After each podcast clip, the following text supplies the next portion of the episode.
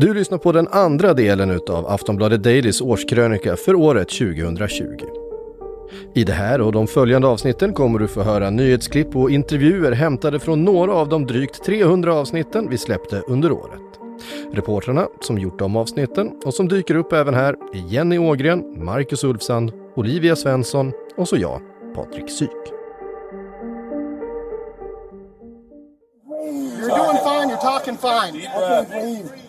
I can't breathe. I can't breathe. Ah.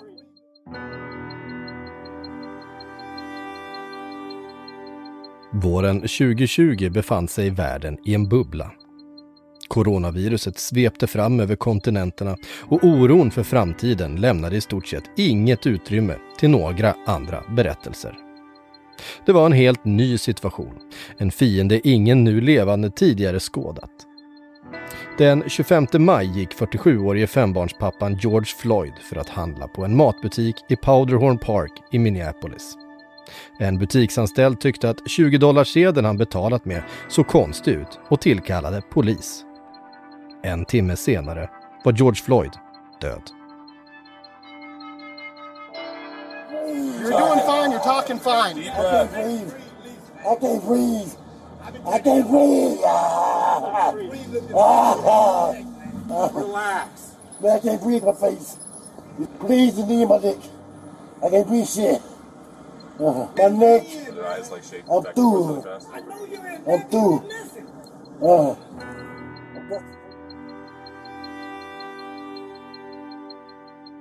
Videon på den arresterade svarte mannen som vädjar om luft med den vite polisens knä tryckt mot strupen i över åtta minuter skar som en kniv genom coronabubblan med en dyster påminnelse om att gamla strider och fiender fortfarande fanns kvar där ute. Ja, det börjar ju med att eh, polisen griper honom eh, och en av polismännen hävdar att, eller polismännen hävdar att det är fyra poliser då, att, att han gör motstånd och eh, eh, de brottar ner honom och en av polismännen sätter sitt knä eh, över hans nacke och, och, pressar ner honom mot marken. Eh, och han Floyd ligger där på marken och, och vädjar om att han ska ta bort sitt ben och säger att jag kan inte andas, jag kan inte andas, men polisen håller kvar det. Det kommer förbi människor som passerar förbi och, och försöker uppmana polisen att, att sluta med det här. Men de, polismannen då som sitter där med sitt ben, han sitter kvar. Eh, och till slut så, dö, så är ehm, George Floyd död helt enkelt. Och det blir ju då några dagar senare när det här blir känt över i Minneapolis och över, över, runt om i USA så, så blir det här den tändande gnistan för eh, protester mot polisvåldet mot svarta i, i USA. Ja, för nu har det ju utvecklats till att det är protester i ett flertal städer. Alltså hur skulle du beskriva utvecklingen den senaste veckan? Ja, det har ju gått från en, en, en ren protest som började i, i Minneapolis i Minnesota där det, det hela utspelades eh, med att folk protesterade där mot polisvåldet.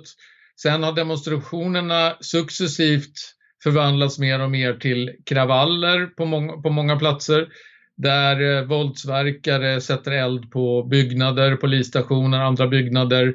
Eh, man krossar skyltfönster till butiker och, och plundrar butiker. Eh, så att det vi ser är ju så att säga två parallella saker som pågår samtidigt där en del amerikaner utnyttjar sin demokratiska rättighet att, att fredligt demonstrera emot eh, polisen och polisens våld och där andra utnyttjar situationen för, att, för rent kriminella handlingar och, och för att skapa allmänt kaos.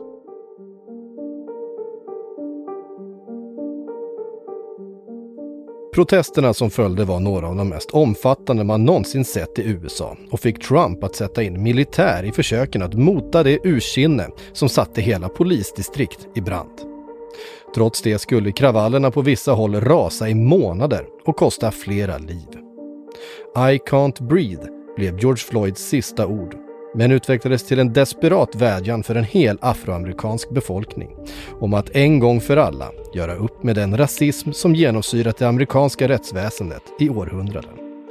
Och protesterna stannade inte i USA, utan runt om i hela världen samlades människor i enorma demonstrationer under parollen Black Lives Matter.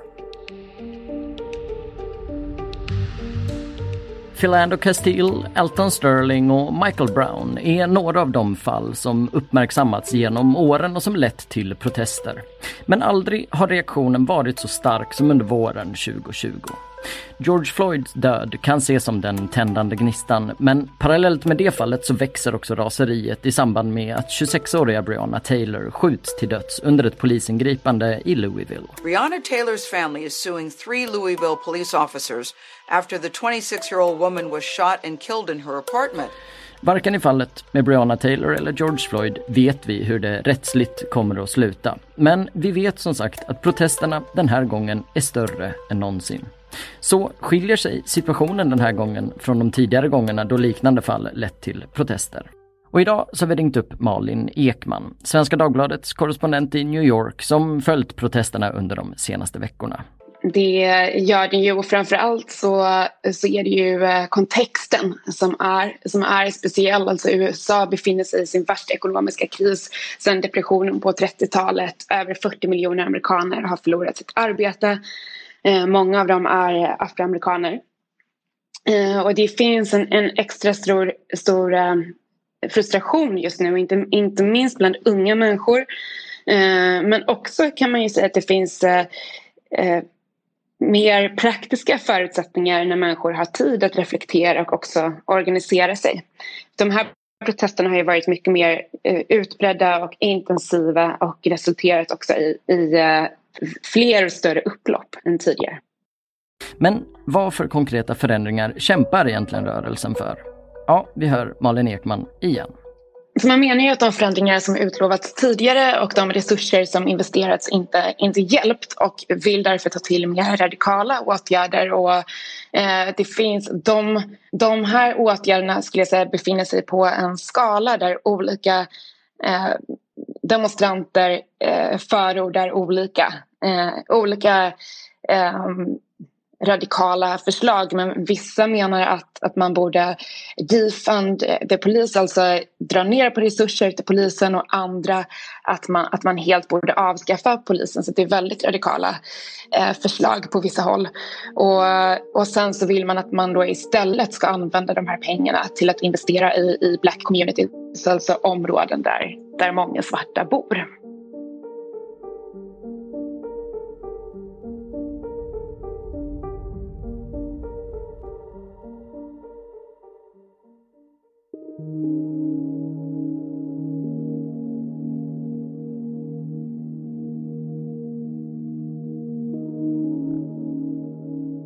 Våren övergick i sommar. Under juni slogs värmerekord på flera håll i landet samtidigt som smittspridningen sakta men säkert såg ut att, åtminstone tillfälligt, klinga av. Anders Tegnell hade blivit världskändis som ansikte utåt för den omstridda svenska strategin och runt om i Europa började restriktionerna så smått lättas. De stora fotbollsligorna gjorde sig redo för omstart och en viss optimism började skymtas efter några blytunga månader. Mannen som anhållits för dubbelmordet i Linköping har erkänt i polisförhör. Det uppger hans advokat för TT. Madeleine McCann, the British girl who disappeared in Portugal in 2007, aged just three, is dead, a German prosecutor said Thursday. He identified an imprisoned German child abuser as the prime murder suspect. Välkomna till dagens pressträff där chefsåklagare Christer Petersson och eh, spaningsledare Hans Melander kommer att eh, berätta om palmutredningen och eh, åklagaren presenterar sitt beslut.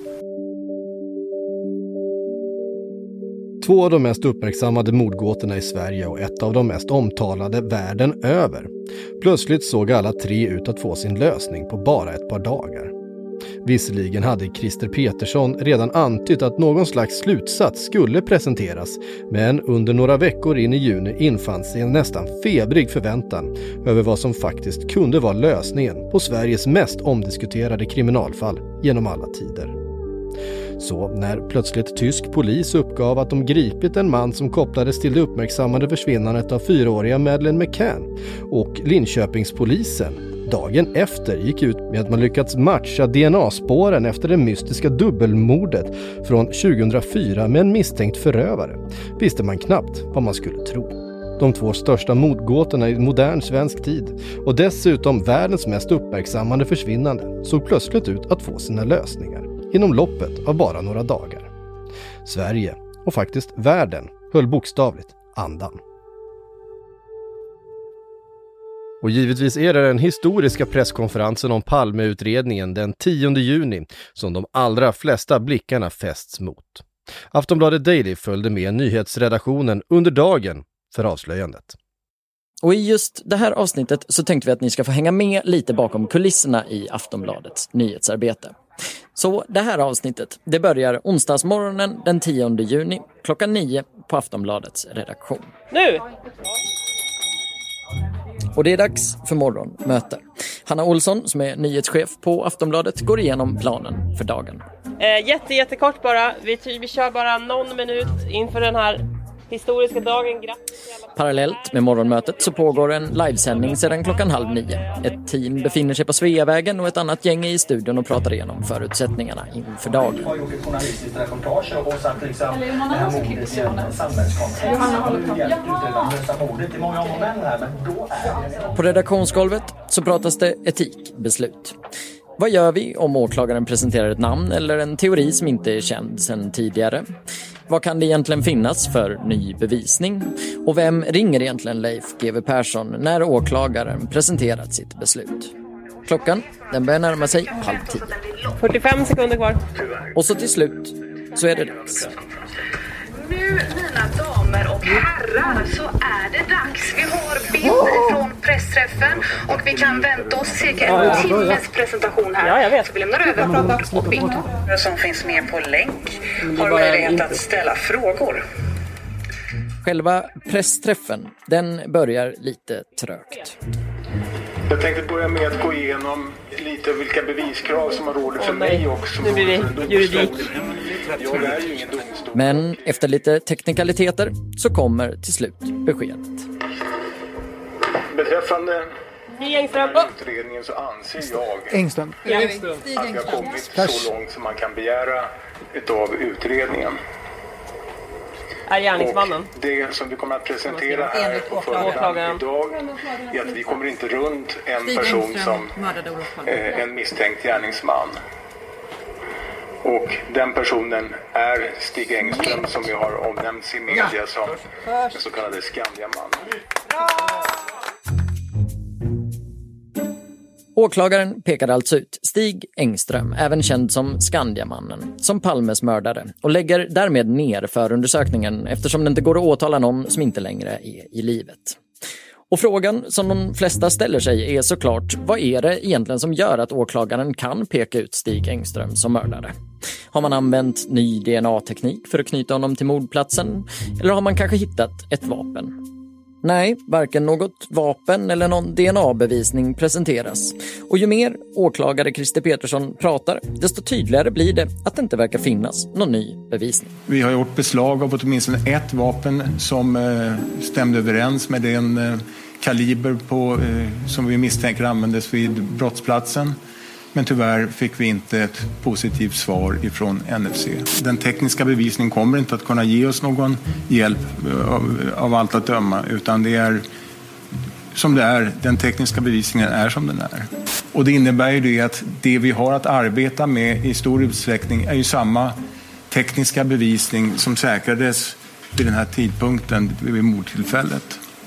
Så vad är det egentligen som lett åklagaren till att peka ut Stig Engström som mördare och att lägga ner förundersökningen? Vi ska prata om åklagarens besked om Palmeutredningen och det ska vi göra tillsammans med Aftonbladets reporter Anders Johansson som länge följt utredningen. Så vad var det egentligen för besked som vi fick från åklagare Christer Petersson? Ja, det avgörande beskedet var ju att en person pekades ut med namn, nämligen Stig Engström, den så kallade Skandiamannen. Och fick vi någon slags bild av varför det är han som pekas ut? det var ju den stora förhoppningen många säkert hade haft inför den här presskonferensen idag, att man äntligen efter 34 år skulle få den så kallade lösningen. Det var ju det åklagaren har, har, ha flaggat för, att det var det som skulle komma. Men det visar ju sig ganska snart att eh, det fanns ju ingenting nytt i bevisväg. Inga vapen, inga nya vittnesuppgifter, inga DNA, Ja, kort sagt ingenting nytt.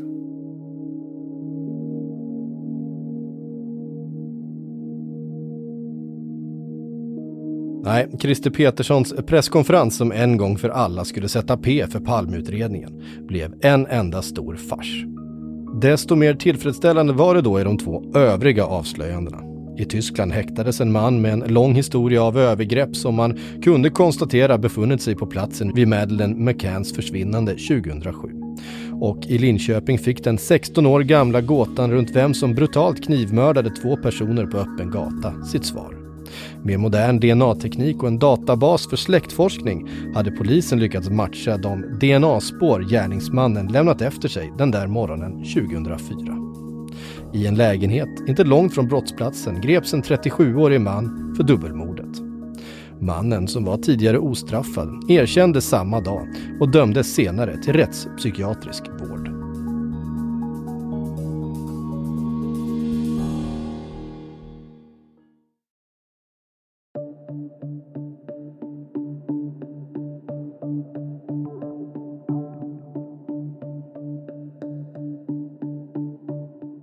Under sommarmånaderna sjönk smittspridningen markant och den ansträngda sjukvården fick möjlighet att åtminstone för stunden hämta andan.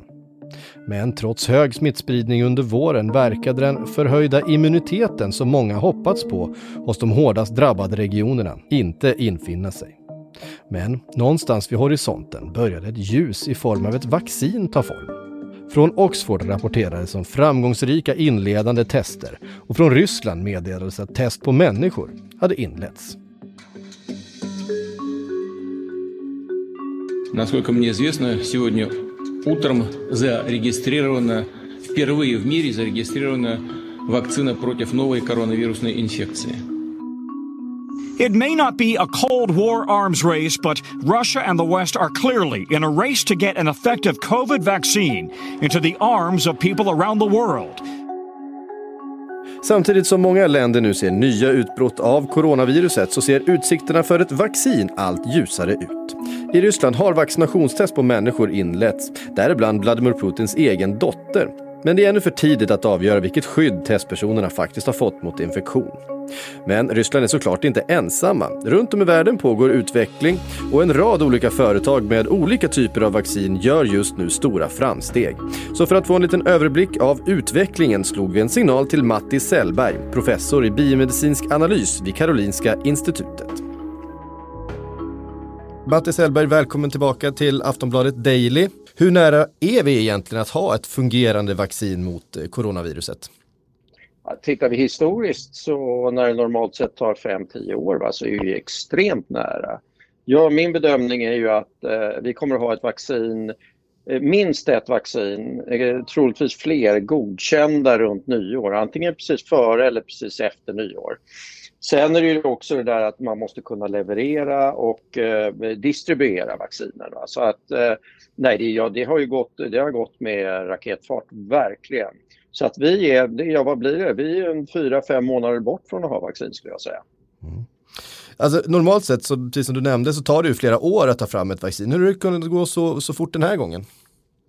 Ja, dels därför att man har lärt sig en hel del från eh, de här tidigare sars-utbrotten. Både sars och mers corona som var 2003 och mers corona som var eh, senare runt 2010-2015. Eh, och där har man då liksom börjat göra, mm, man kan säga modellvaccin som man har testat i apor och visat att det har effekt. Och de har gjort en blueprint, alltså en ren kopia av de vaccinen och det, är det, det var därför man då kunde börja så snabbt snabbt redan i januari, februari att man, eh, man har ju gjort en del chansningar också, det vill säga att man har chansat på just de här vaccinkonceptet. Vilket är inte alls säkert att det skulle hålla, men nu verkar det, nu ser det ju lovande och bra ut. Va? Så att den chansningen kan ha gått hem.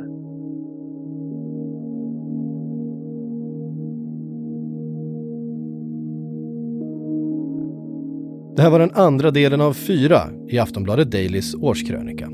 Mitt namn är Patrik Syk och fortsätt gärna lyssna på de följande avsnitten i berättelsen om det märkliga året 2020.